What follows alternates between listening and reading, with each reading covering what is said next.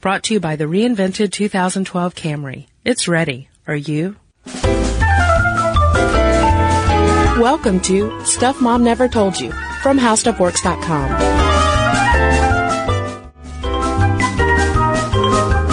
Hello and welcome to the podcast. I'm Cristen. And I'm Caroline. Uh, Caroline, quick question for you. Mm-hmm. Have you ever played matchmaker with friends or acquaintances or family members or just two people on the street? Whomever. You people on the bus stop, you look attractive. Why don't you get together? No, I don't think I have. No? I don't know. I feel like I would not be good at it. Now, I, I know that you were joking about two people on the street or on the bus, Uh-huh. uh, but actually, in fact, one day on my way home from work, I was riding the train, and an older gentleman tried to play matchmaker with me and a and a strange man. And by That's strange, I mean like a stranger I didn't know. He he had a nice face. Uh, But it was one of the most awkward instances. This older guy was like, "You two belong together. I can see it." We Maybe both- he could see something you couldn't. I know we both looked up from our from our books, our mm-hmm. respective publications, and and then I ran out once we got to my stop because I'm, you know, what what are you gonna do at that point? I don't know, blush probably is what I would have done. Actually, that did, that same thing happened to me. I was in England and I was at a cafe and I was reading a book and like drinking my coffee and, uh, this waitress comes over. She's like, Oh, are you American? Of course, she obviously had a British accent, but I'm not even gonna do it. Like, hello. hello, hello, governor. Are you American? See, there you go. And uh, I was like, yeah, mm-hmm. Well, you know, he over there, that guy, that he's American too. And we both, it was the same thing. We both look up from our books and we're like, we both have this look on our face like, oh God, please stop. And she's like, you got, you really, do you know him? You know, he's American. Do you know him? He's also American. You guys should really know each other. You should really sit together. And we just look at each other and just go back to our book. And now he's your boyfriend. No. Nope. Oh. Nope. Well, clearly these uh, random folks that we've run into in our lives, not good matchmakers. No. I, uh, I've never played matchmaker with friends that I can think of, really. I kind of avoid it. I feel like I w- I wouldn't be that great. And then if it doesn't work out, it's egg on your face. Well, it's egg on your face, but also you might be putting a wrench into your friend group. right. So. But if I was to tell you that you could be paid thousands of dollars to potentially match people up, would you think it twice about it? I could be inspired. Okay. Well, that's this is a very long way of telling our listeners that we're talking about matchmakers today. Uh, in my mind, when I think of matchmaker, the first thing I think of is the song from Fiddler on the Roof that goes a little something like, "I won't sing it for you." I was so ready. Your eyes beamed there for a moment. Nope, I'm not going to sing it today because I am recovering from a cold. So I don't sure think you are. and that's my excuse. Um, but we're talking more in the podcast about professional matchmakers because it seems like I don't know if we have many reality TV fans out there, but there was a certain show on a certain network by the certain name of Millionaire Matchmaker, mm-hmm. and I feel like I love it. once that came out, every it was matchmakers everywhere. Yeah, I love, I love the show. I, I, the only reason I can't watch it is because there's too many commercials, but I do love it.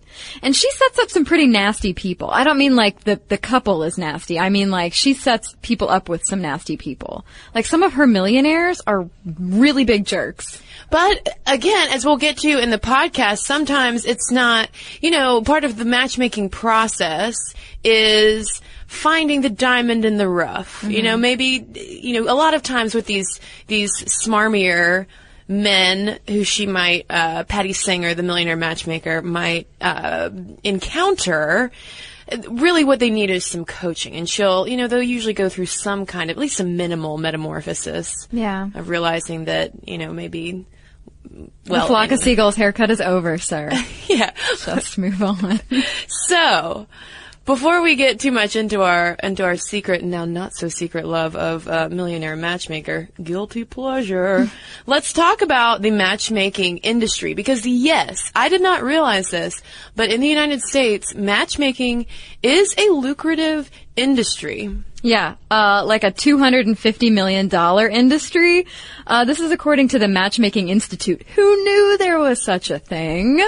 Um, but according to them, there's 1,500 matchmaking professionals in the U.S. Well, that was in 2006, so gosh, gee golly, there's probably a whole lot more There now. probably more, yeah. Yeah. But it's interesting that the industry within and without is dominated by women, both the matchmakers themselves and the clients.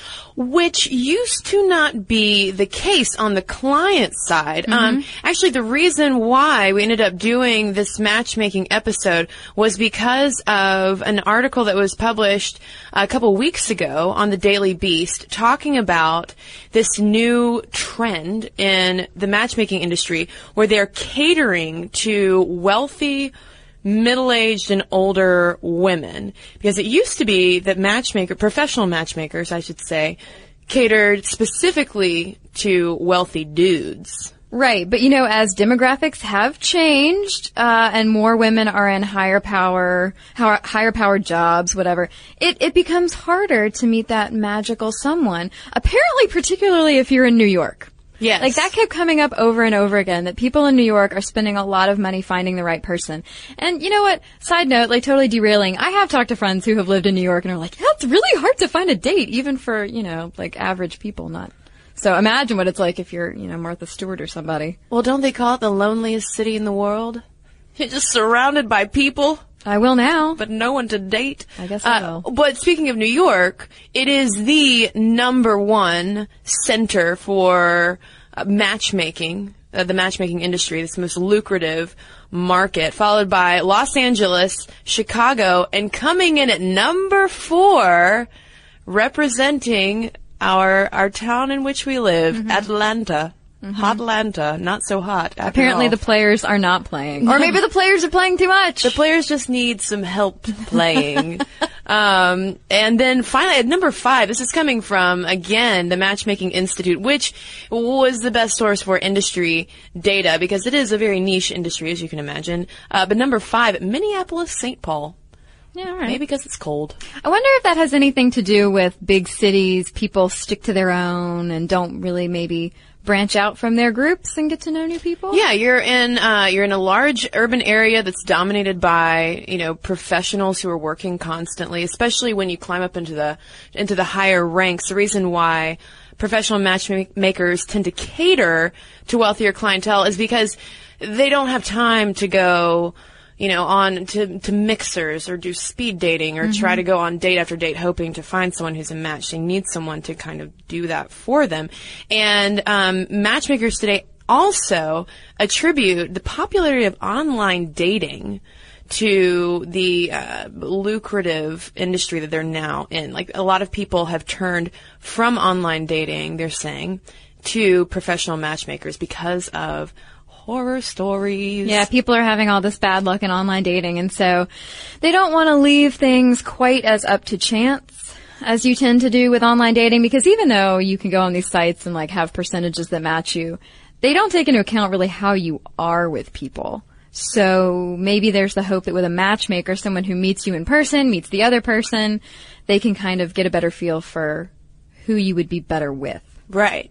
Uh, and speaking of which, why don't we walk through the matchmaking process? And this is coming from uh, articles in the New York Times Magazine and New York Times profiling, in particular, Manhattan's most famous matchmaker, a lady named Janis Spindel, who's created a matchmaking empire. She sounds like a fairy godmother. Janis Spindel. Uh, yeah, Spindel will actually go out and actively recruit clients. She will, and she, she's one of those matchmakers who uh, caters specifically to men.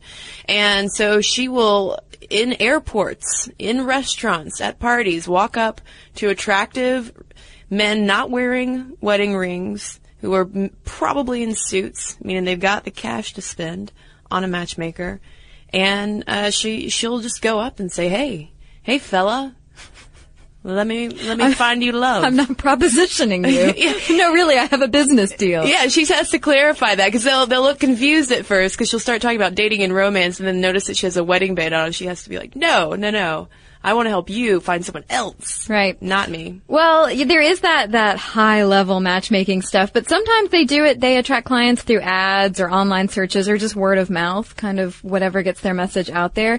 And there's usually some kind of initial consultation, just like you want when you get a fancy haircut, uh, just to find out what the people are looking for, um, if if it goes forward, if things are positive, their membership dues exchanged, uh, maybe dates are culled from some bank of eligible young men and women. Yeah, and speaking of the membership fee, here's the thing about professional matchmakers. They cost a lot more than online dating will probably cost you. Um, to get into the Millionaire Matchmaker Club, and this is from the Wall Street Journal. I'm not just quoting reality television. Uh, they interviewed Patti Stanger about her empire that she has built. Um, um, uh, the base membership fee to get into the Millionaire Matchmakers Club costs forty thousand dollars a year, um, but for a little more of a representative price point for the industry wide, um, a third of matchmaker clients spend between three thousand and five thousand per year on dating services. That's still a lot. That's crazy. And I would just like to point something out that, that seems a little insane to me. Yes, you might spend $40,000 with Patti Stanger, but according, according to Miss Stanger, you might spend 200 grand on quote, more personalized services and individualized attention. And so I'm just, I'm just wondering, what, what does that mean for the attention you're getting for 40 grand? That's a good question. Yeah, like what sets you apart on the 40 grand level and the 200 grand level? Like, I would want 40 grand to be pretty personal. Maybe 200 grand guarantees you a cameo on, on the show. television. Yeah, maybe that pays all the insurance costs for the show. Um, the average professional matchmaker in New York City will earn not too bad of a living, 78 grand per year. Although I guess in Manhattan terms, I don't, New York folks, I mean, that sounds like a lot of money down here in Atlanta, but, um, uh, perhaps that is, I mean, it's not, obviously matchmakers, what I'm trying to say, make a lot less than their clients. Still. Yeah, well, Cristen mentioned that Daily Beast article a little bit ago, and Paula Froelich, who's the writer, actually called Stanger cantankerous in it, and she differentiates between Stanger, Miss Patti Stanger, and these this quote unquote new breed of high end matchmakers who run background checks on clients and dates, and only actually accept about twenty five percent of potential clients. They're it's it's very exclusive. Yeah, because you want to make sure that you're setting someone up with a quality person who who matches them on different levels who might not be you know someone who could be married or maybe they don't have the best of intentions for wanting to court a very wealthy person. Um, so getting back into the process once they've plunked down their money uh, what happens next? Because it's actually it's a grooming process. A lot of times when you pay for a membership, it's a year long process that you go through. Unless you're insanely lucky and on your first date, it's magic, and then wedding bells chime. Yeah, and then you can be on a Patti Stanger uh, special. Perhaps matchmaker special. Yes, but a lot of times, um, the matchmaker doubles as a sort of dating coach. Um, you might end up getting set up with a an image consultant if, say, you do have a flock of seagulls haircut. Yeah, don't don't be the guy who fights it. Don't fight the makeover. Get rid of the pleated pants.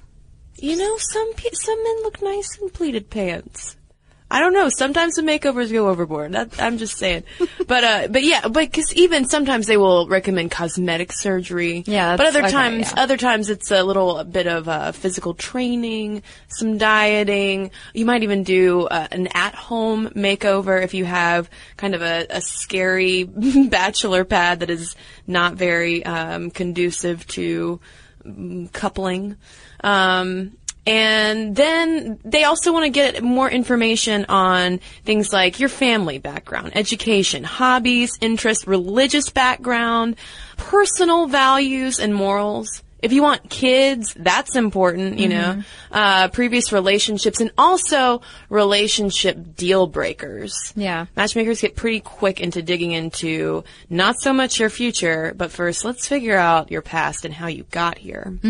So kind of in a way, it's like the matchmaker is dating the client. Yeah, well, it's kind of when you hear about all the stuff they have to do, it's no wonder they charge so much money because they're basically like if they're if they're taking you if they're doing the the Patti Stanger and they're taking you into a room of potential dates, they're basically your escort. You know, they're your party planner not you know it's it's it's a lot it's a lot to handle. They're they're kind of your personal consultant for quite a while. And obviously different kinds of matchmakers will provide different kinds of services some of which will be a little more of that one-on-one intensive. Others will be just to literally set you up on one-on-one dates with people yeah. rather than escorting you to parties or to um, almost like date auditions that you might see on reality television shows yeah, but one uh, one type of matchmaking we haven't talked about yet is the traditional kind. Yeah, let's talk about the traditional matchmaking because uh, I mentioned that one of the first things a matchmaker will find out about with a client are cultural and religious backgrounds, and sometimes they will refer that client to another matchmaking service if they are specifically, say, looking for an Orthodox Jewish wife or, you know, some kind of, they're looking for a person to fit a specific, um, ethnic or religious or cultural model. Yeah, it was really interesting reading about all these different cultural, uh, these matchmaking traditions because I had no idea. I kind of had an idea about uh, Hindu traditions just because my friend Deepa just got married. She did not, uh, she had a traditional Indian ceremony, but she wasn't, it wasn't an arranged marriage as you might think of a traditional Hindu ceremony. So I kind of knew about that and it was a beautiful wedding and all that stuff and I wore a sari and it was great.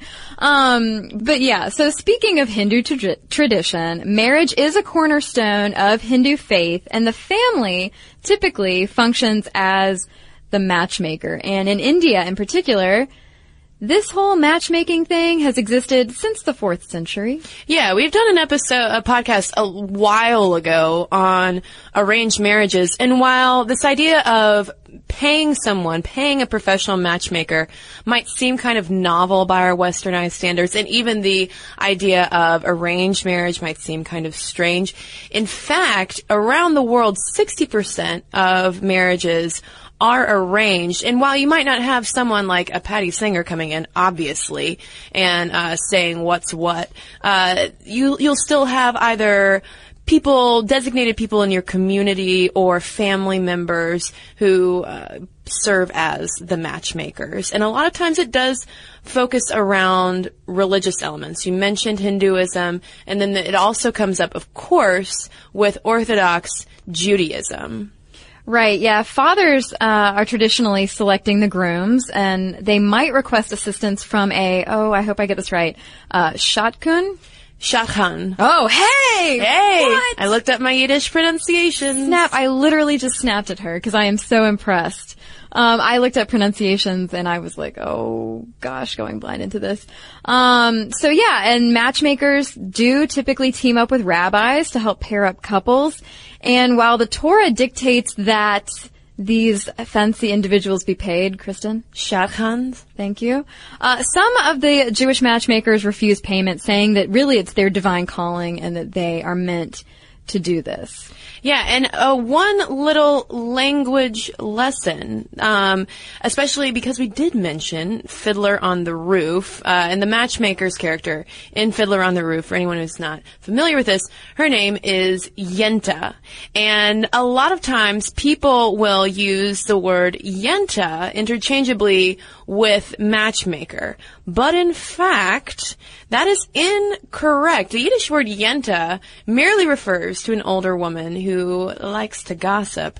Whereas if you're talking about a matchmaker, the correct word is shadchan for a man and shadchanet for a woman. And any Yiddish speaking listeners out there, I hope that I'm doing that. Yeah, just huh. feel free to record yourself saying it and sending it to us. yes. We, uh, yeah. Um, well, there's also the Muslim tradition where aunties and other family members find potential mates in their social networks. Um, chaperone meetings uh, are typical, but key, both parties are allowed to give the thumbs down in accordance with the Quran. And this is because uh, a story in the Quran showed that Muhammad actually did spare a young woman from compulsory marriage. So, just because maybe your auntie set you up with the boy down the street doesn't mean you have to give it a thumbs up. Right. Uh, but, and it's, I don't know, it's, it's interesting to see how with all of these major religions, obviously marriage plays such a central role in each of them, and this matchmaking tradition in their own different ways has gone back and then like stretches back in all of the their respective religious texts as well. Um, and so why we find it I don't know, strange at all that people might look to an outside party to for help with finding their partner. Well, it feels it feels to me. I mean, as someone who that's definitely alien to my culture and the way that I was raised. Like that just seems scary. You know, like oh my god, you're gonna bring in who for me to marry? Like who's to say I'm even gonna like this person? But statistically, arranged marriages last longer.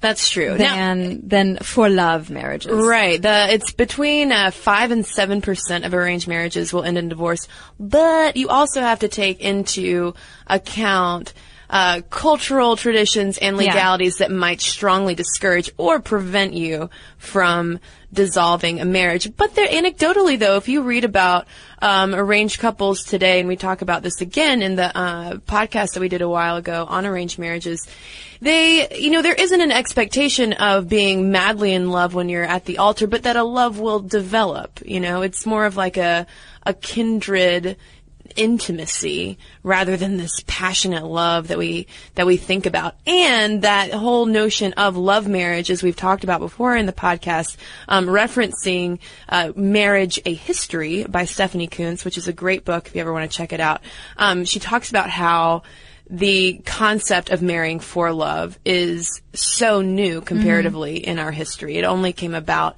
in the West starting in the 1700s. Yeah. Well, if you think about it too, uh, with arranged marriages and, and matchmakers and everything, they're they're not just willy nilly necessary. Well, ideally, they're not willy nilly just picking somebody for you. They are looking at your background, your family, your interests, you know, your religious beliefs and all that, and finding someone who lines up with that. And uh, Reva Seth, who's the author of the book First Comes Marriage, interviewed more than 300 women in arranged marriages and found that families play a huge role in matchmaking and the marriage. And he said that it's not just about the two of you. And I think that over the long term, that takes a lot of pressure off the relationship. Yeah, and um, scientific research would also back up this common thread among most matchmakers, whether it's a totally secular matchmaker who is making a lots of money in Manhattan or elsewhere, um, or you know these matchmakers in um, different societies around the world it's it always goes a good match always goes back to that common background. Where did you grow up? What is your religion? What was your family like? What's your education level? Those basic kind of things that seem incredibly unromantic. But if we're thinking about whether or not matchmakers are successful or if matchmaking really works, um, if we look into our evolutionary past, I mean, human animals get together based on a thing called assortative mating, which essentially means like pairs up with like. Yeah, and this is um, this isn't the spark. Yeah, this is the foundation, basically. The the similarities you have, the the way that you're going to go forward with the same values, and when all you are is caught up in the spark, maybe, or the sexual attraction of a relationship, you might miss the fact that the relationship you're in doesn't have a true foundation. Yeah, um, there was a study published in 2008 in the Journal of Evolutionary Psychology that talked to participants about their ideal partner and whether or not they were looking for qualities that were similar to them or complementary. And by and large, participants said that they wanted someone who was a similar personality. And they had, you know, you've got, people often have their lists of what Mr. or Ms. Right looks like. Mm-hmm. And so they told the facilitators, you know, these lists of ideal traits, but when it came down to the actual type of person that they were looking for, it was more of a complementary partner than someone who is like them. And so the researchers are thinking with this, maybe we aren't so good at knowing what we really need. Yeah. Yeah, I don't know. Maybe we aren't. My mother would say I'm not good at knowing what I need. But, but then again though, your mother, while she might be able to on paper, okay, point out all of those complementary traits perhaps mm-hmm. that would work best for you. A 2012 analysis of online matchmaking that was published in the journal Psychological Science would say, you know what? Your mom might be able to pick someone good on paper, but she's not going to be able to find the spark yeah. which in academic parlance, in the words of this 2012 study, it's referred to as relationship aptitude. Yeah, it's how you are with other people. Yeah. And not even necessarily how you are with like the two of us together, but how you just are with people. Mm-hmm. Like the way that Cristen Conger relates to people means that she she just made a face. That's why I'm laughing. I'm I'm uh, I'm not having a problem. Um, means that she would be good with you know person X over person Y. Mm-hmm. Am I am I kind of hitting it there? Yeah, I mean, I think that's like, uh, you know, assortative mating when we think about that. Uh, look for someone, if you want a good foundation, look for someone who is kind of from the same place that you are in. Yeah. Or have been. That sounds really dreary and not so exciting, but you have to put on top of that relationship aptitude that would push a friendship into a more romantic relationship. Yeah, and and uh, it's defined, you know, just to give you a better idea, it's the constellation of traits, preferences, and personal history that makes a person more likely to have good relationships in general. And supposedly these professional matchmakers are not only good at pairing up people on paper, but they supposedly have some kind of sixth sense for keying in on people's relationship aptitude and going that way, perhaps after some coaching and grooming. Yeah, no hot tub on the first date. That's right.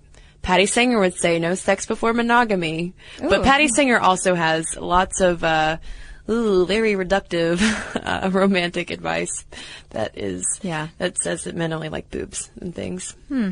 Yeah, well, we won't go there Yeah. This time. in this episode. dun dun dun. So there you have it. Uh, matchmaking. It has happened. It's one of the. It's someone, I forget which article it was, but they uh, described matchmaking as women's second oldest profession. Oh. But um. So, anyone who has played matchmaker, if you are a matchmaker who has been set up successfully, we want to hear your matchmaking stories. I mean, do you think that people should, you know, keep their nose out of other people's romantic business, or oh, are friends better at setting us up, or matchmakers perhaps better at setting us up than we might be? And let's hear the stories about the really bad dates, the blind dates. you want the, you want the bad blind I want the horror stories. stories. Well, lots of stories to come. I hope mom stuff at discovery.com is where you can send those good, bad, ugly, romantic, and terrifying tales of dating and matchmaking. And in the meantime, we have a couple of emails here from our episode on gender and heroism. Okay, well, I've got an email here from Mary, and she works with the EMS. And she says, the podcast got me thinking about our triage protocols. When resources are insufficient, we have to move on from some patients whose survivability is low and help where we can make the most difference. However, when faced with a child in peril, it's not uncommon for paramedics to work on a child with little chance of survival. Sometimes a situation which would result in an adult be- patient being classified as dead on arrival, when a child is in the same situation, EMS crews will transport.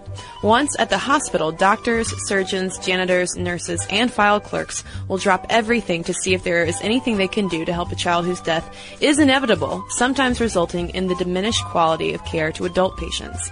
Even with training and protocols, these situations are difficult to avoid, especially in smaller hospitals. Just one of the many challenges of practicing emergency medicine. So that's an interesting inside look onto ER situations. Thank you, Mary. Okay, this is an email from Iskrin, uh, also on our heroism podcast. Uh, It starts. I'd like to congratulate you on covering more deep and complex issues such as heroism. I'd like to offer a point of view which you, along with the rest of society, didn't touch on. Let me paint you a picture. Imagine a curvy road and two cars driving on it. The first car, occupied by one man, misses a turn and crashes. The second car, occupied by a couple, sees the accident and pulls over. The husband from the second car manages to pull out the driver of the first car and he calls for help. While the ambulance arrives, the wife holds the injured man's hand and comforts him. Later on, the medics arrive and save the life of the driver. That's a pretty standard scenario, and more than likely the next day there will be an article in the local newspaper exalting the couple and the medics on duty. At this point, most people consider the case closed. However, it is not.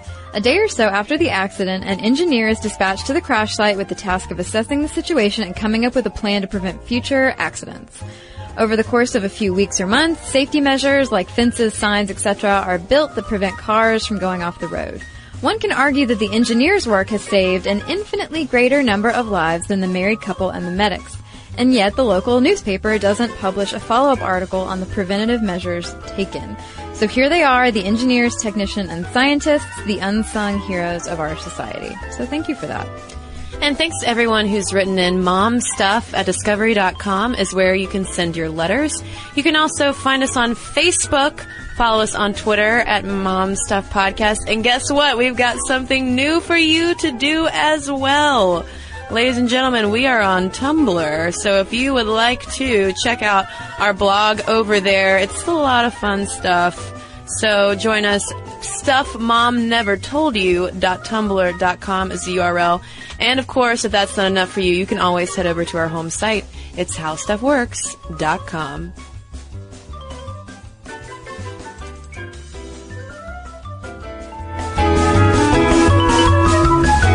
For more on this and thousands of other topics, visit HowStuffWorks.com. Brought to you by the reinvented 2012 Camry. It's ready. Are you?